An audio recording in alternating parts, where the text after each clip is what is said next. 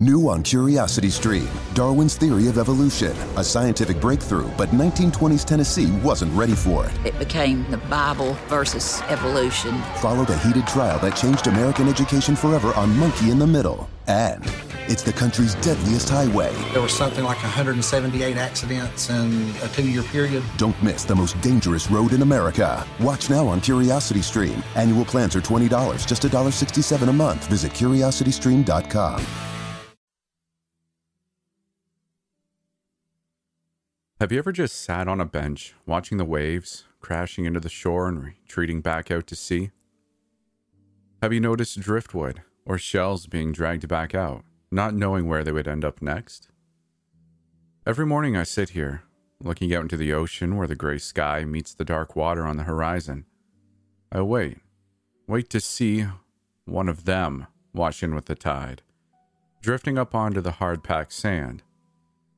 As soon as I see them, I run from my position, grabbing them and dragging their limp bodies further up the beach, laying them to rest in the soft sand near the brush filled dunes. That's when I set to work.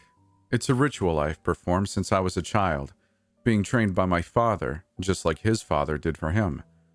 I look down at the naked body, always different. Sometimes a man, sometimes a woman, ranging from a younger adult to decrepit and old. Some have been thin, some obese. Once the drifter was missing a leg, making the ritual difficult to perform in its entirety. I make do, though.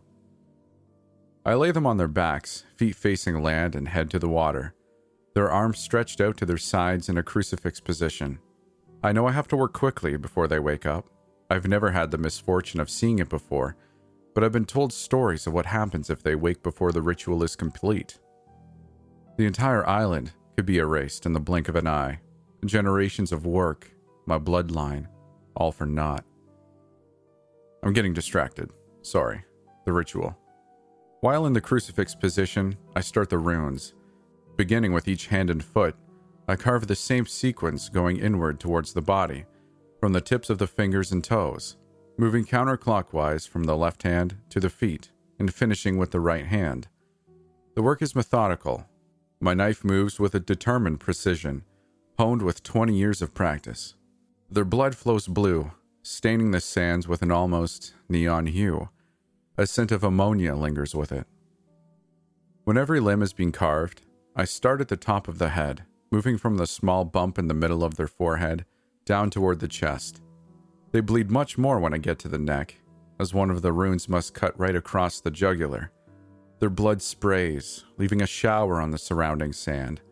Some days it mixes with the drizzle of rain, creating a bluish mist that floats across the beach.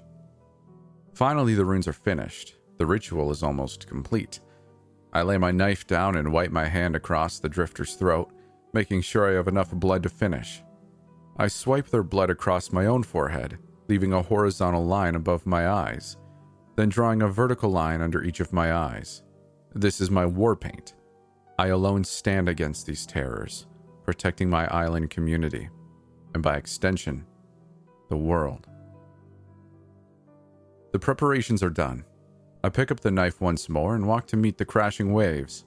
The final step. My hand dips under the salt water, opening with my palm up.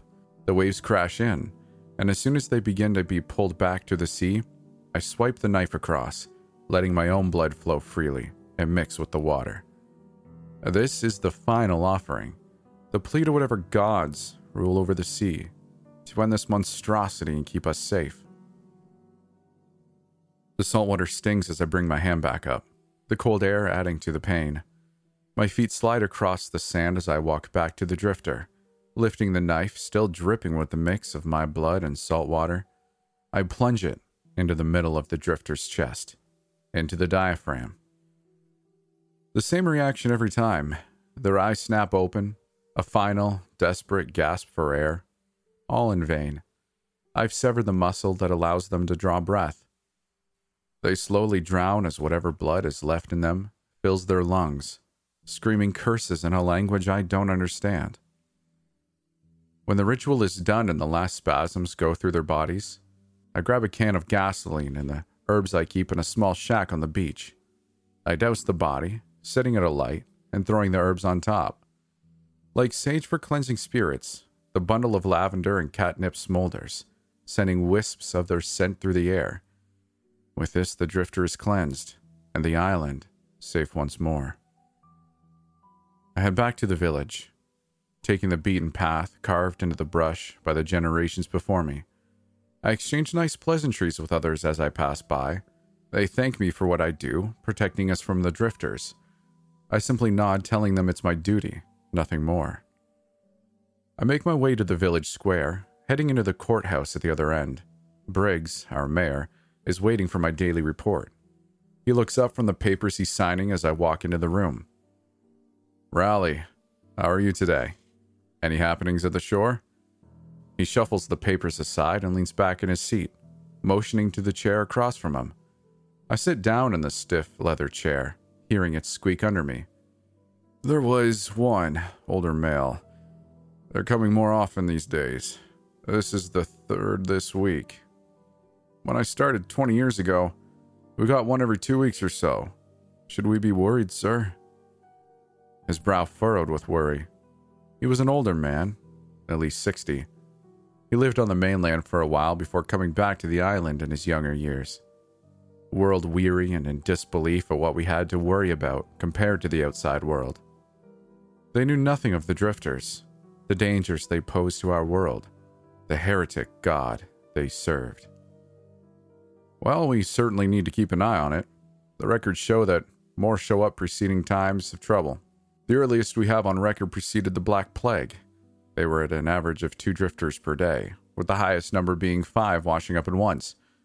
Your post was manned by five watchers around the clock, making sure none went uncleansed. We must be vigilant.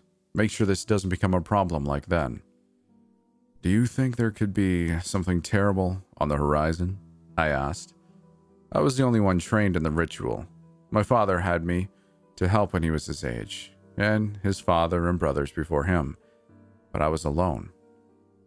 I had taken no wife, had no children, and my only brother was killed as a child. If they began washing up more often, I was the only defense. As of yet, there's no way to tell.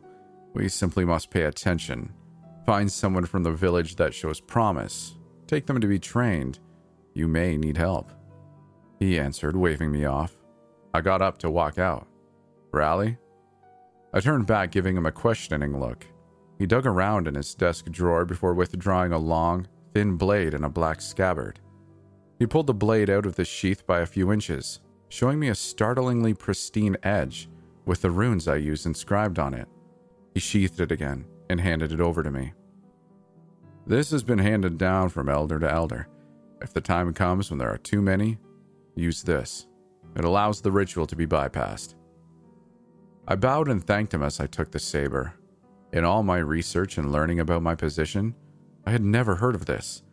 We had always been told the ritual was the only way. I headed out and back to my house, lost in thought as I walked. I was shaken from my daydreaming by screaming coming from down the path, the direction of the shore. Rally! Rally! Val, one of the village teenagers. She was shouting for me in a panicked voice, fear rising to overtake any other emotion. Quick, you have to go to the shore. What's going on? I stopped her as she ran up, panting for breath. She leaned over and grabbed her knees, gasping. Another one. A drifter. Some of the kids were playing in the water and it washed up, she wheezed. Ah, shit. I didn't even wait for her to finish. When she said drifter, I took off sprinting with all the energy I had. They never washed up past noon, rarely ever after daybreak, even. Two in one day? This is bad. If one wakes up while I'm not there, ruin would follow. Thankfully, it wasn't too far to the shore. As I passed over the dunes, I saw the children gathered around it. The drifter this time appeared to be a woman, old and covered in wrinkles. One of the children had a stick of driftwood they were using to poke at it nudging it as the waves lapped around. Stop! I shouted, waving my arms as the children continued poking. They looked toward me, a quizzical glint in their eyes. Get the hell away from it! It happened in slow motion. The drifter's eyes opened, their unearthly green hue, like emeralds reflecting a blue sea. shine through the haze. I saw the sharp teeth bare themselves and the hands reach for the nearest child. Long claws tore skin and red blood mixed with ocean spray. I heard the boy scream in pain, before turning to a low gurgle as blood filled his throat instead. I wasn't thinking. Instinct took over and I drew the blade I had just been given. The runes reflected the gray sky, the sharp edge of the blade shining like the sea. I jumped at the drifter and plunged the blade between its neck and shoulder, stabbing downward through the chest and into the gut.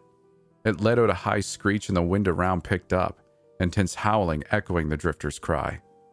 The ocean churned in response, sea foam churning into madness where calm, small waves were before. Die! I screamed. I plunged my hand down into the wound, covering it in blood and painting my face with it. I withdrew the sword, quickly slicing my palm and dipping it into an incoming wave. The drifter screamed again. Clouds moved in, erasing any light that was left. The weather turned from a gray morning to a small hurricane in moments. I knew this had to end quickly. In one deft movement, I stabbed upward, bringing the blade out of the water and impaling the creature right in target. The screams died out along with the wind. Peace had returned to the shoreline. I sat there for a moment collecting myself before turning to look at the gore mixed with ocean. The poor boy, his throat torn out, had passed. I took him in my arms and carried him up to dry sand before going back and gathering the drifter's body. I covered the boy with my coat and the creature with gasoline. I wanted it to feel the flames of hell. I sat and watched it burn for a while, long after the local doctor had come and taken the boy. His mother screaming in grief as she watched. I couldn't come up with words to say I was sorry. I was supposed to protect these people. I was the one that should be dead. When the last ashes had fizzled out, I still remained, thinking to myself what could be done to prevent this from happening again. I didn't know that would only get worse from there.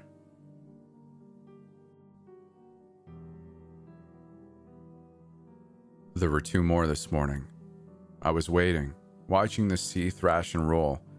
I'm not sure when I drifted off. The same nightmare that kept me up the night before covered me again, leaving me in fits. I saw the boy's corpse lying in the waves, blood being pulled out with the sea foam. Suddenly, the clouds started rolling in, wind whipping up sand and spray. I saw lightning flash down the shoreline and felt the thunder boom in my chest immediately after. Something was coming. The waves grew taller, with each one that crashed to the shore. When I looked closer, I saw that it wasn't just water hitting the shore. Drifters, hundreds of them, all tangled into each other in the waves, piling on top of each other as they hit the shore. Levees made of bodies started to block the waves. And suddenly the sky opened above me. The wind stopped, the ocean calmed. The drifters lay in their piles, sleeping like the dead. The eye of the storm. Just as soon as it started, it was over. A million eyes snapped at me at once. Their screams layered each other, creating an unholy chorus as they awoke and began flooding inland. Right before the flood, I caught a glimpse of the horizon, gray clouds mired above rolling waves. Through the rain and wind, I could see something moving against the sky, wading through the depths of the water towards my home. I had seen pictures of skyscrapers, and this dwarfed them. Just as it began to become clear through the sheets of rain, a bolt of lightning struck in front of it. I woke with a start, jumping from the sand and looking in the direction it had been. The flood was gone. The day was gray, but still, just a dream. I shook the sleep from my eyes and resumed my vigil. I spotted one washing in with the waves, male, middle aged, other than the bump in the middle of their forehead and the long claw like nails. He could have passed for a normal islander. I set to work and was almost done with the carving when I heard a voice from behind me. There's another one. I looked up, startled. Nobody else came out here this early. After what happened, I didn't think anyone would ever come here again. I was surprised even more to see that it was Vale, now nodding towards the shore a ways to my left. I followed her gaze and saw another motionless form crumpled there, sea foam washing over. Damn it all, I muttered. Time to kill two birds with one stone. I left the one I was working on and walked over to the new arrival. Before grabbing this one, I dunked my hand into the water and sliced my palm, completing this part of the ritual ahead of time. As I began to drag the body back towards the first drifter, a Vale ran up and grabbed the other arm, helping me along. It wasn't your fault, you know, she said, grunting with exertion. I was nearby when they found it. I should have told them to get away before I came to get you. I didn't even think they would do something like that. Don't blame yourself, I replied, letting go of the new drifter and kneeling down next to the first. I took out my knife and plunged it into the diaphragm. The piercing scream began, then died out quickly. The new drifter didn't stir. If they're showing up more often, then you're going to need help, she said again, still watching as I doused the first one and struck a match. Teach me. I can handle it. I didn't answer her, but threw the match down and started carving the new drifter. Small sizzles could be heard as ocean spray and light rain hit the burning body. I could still feel Vale's eyes on me, intently watching my hands work the knife through skin, carving my legacy in a living canvas. When the runes were done, I beckoned for her to follow me to the water.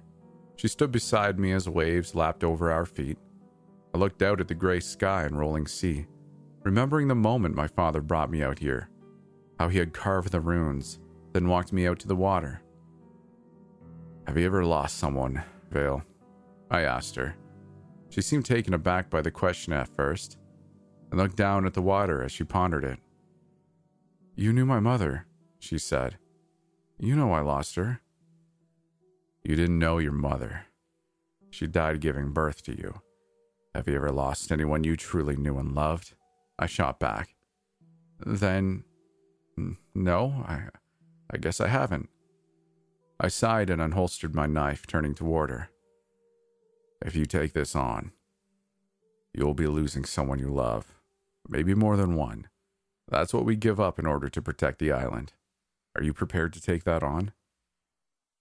She seemed scared. I couldn't really blame her. She saw the aftermath of what happened yesterday. She knew what we would be dealing with. But underneath the fear, there was a desperation desperation to prove her strength and protect others. I am, she finally answered after staring out at the forming waves. What do I have to do?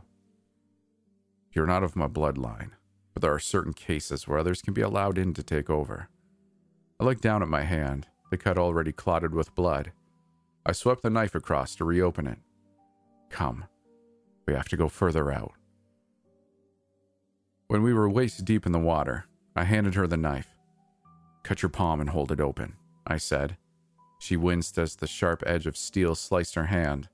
The blood flowed quickly, dripping into the water and leaving a red cloud. I held my hand above hers, making a fist and squeezing, so a trickle of blood fell into her cut. I then opened my own palm, placing it flat on hers so our cuts aligned, and took her hand under the water. She drew a deep breath in through her teeth as the salt water hit open flesh, but composed herself quickly. I Raleigh Karis, do hereby pass my bloodline onto Vale Jensen.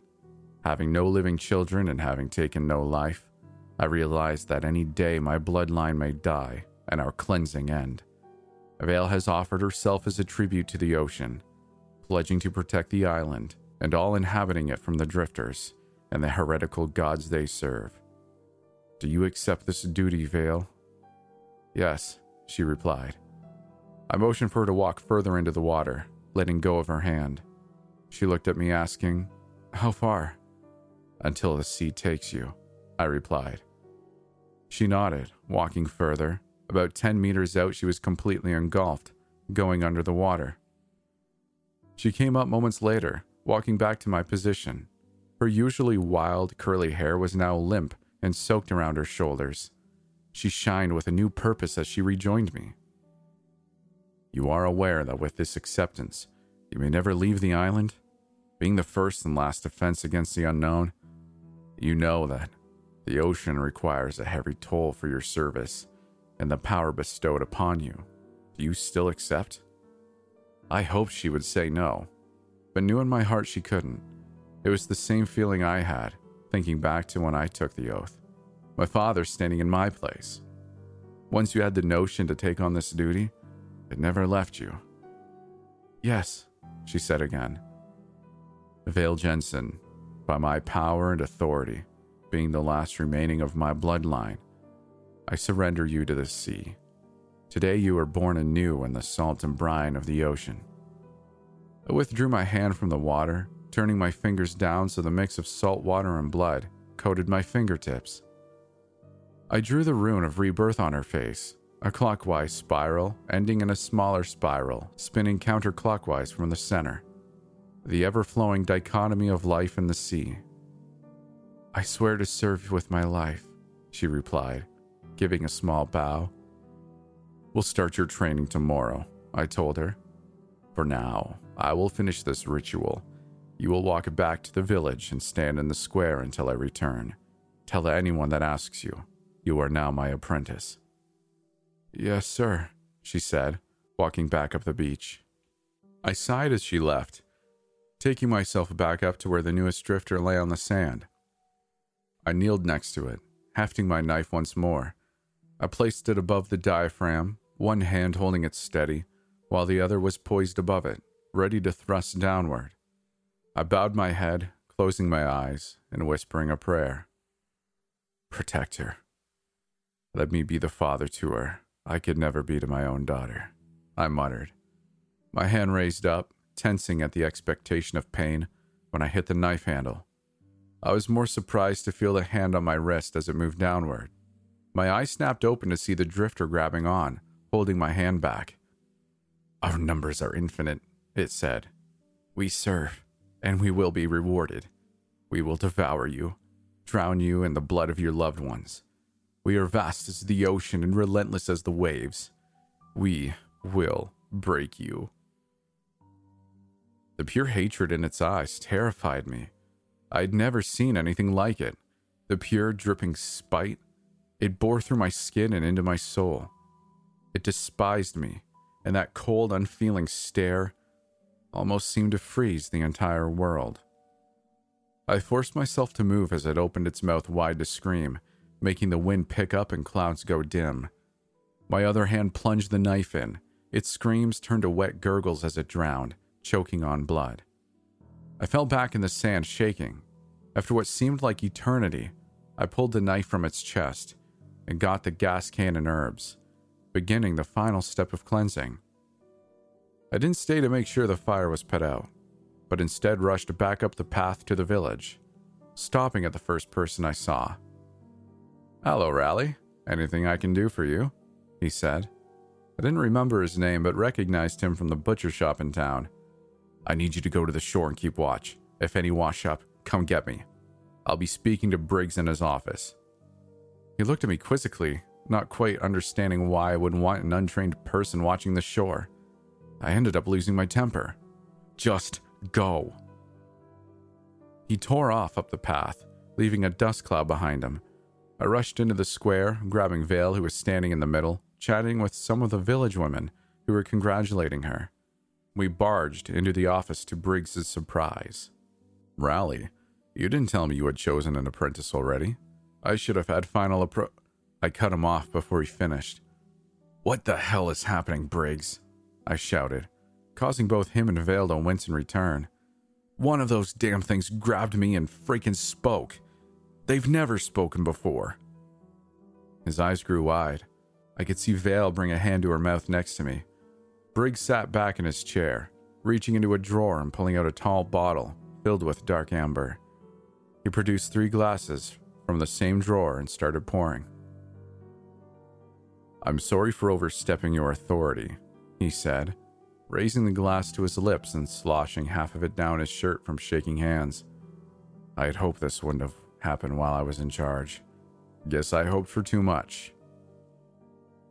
He drained his glass, then got up and walked over to a portrait on the wall, pulling the portrait up and setting it down on the floor. He revealed a safe behind it. He opened it and pulled out a large, leather bound book, yellowed with age. The next item he revealed was an old flintlock pistol. Everything you'll need to know is in there, he said, motioning to the book. I'm sorry. But this. It's just too much. He raised the gun to his temple and cocked the hammer. I barely had time to grab Vale and avert her eyes when he pulled the trigger. Warm blood and sharp skull fragments sprayed over us.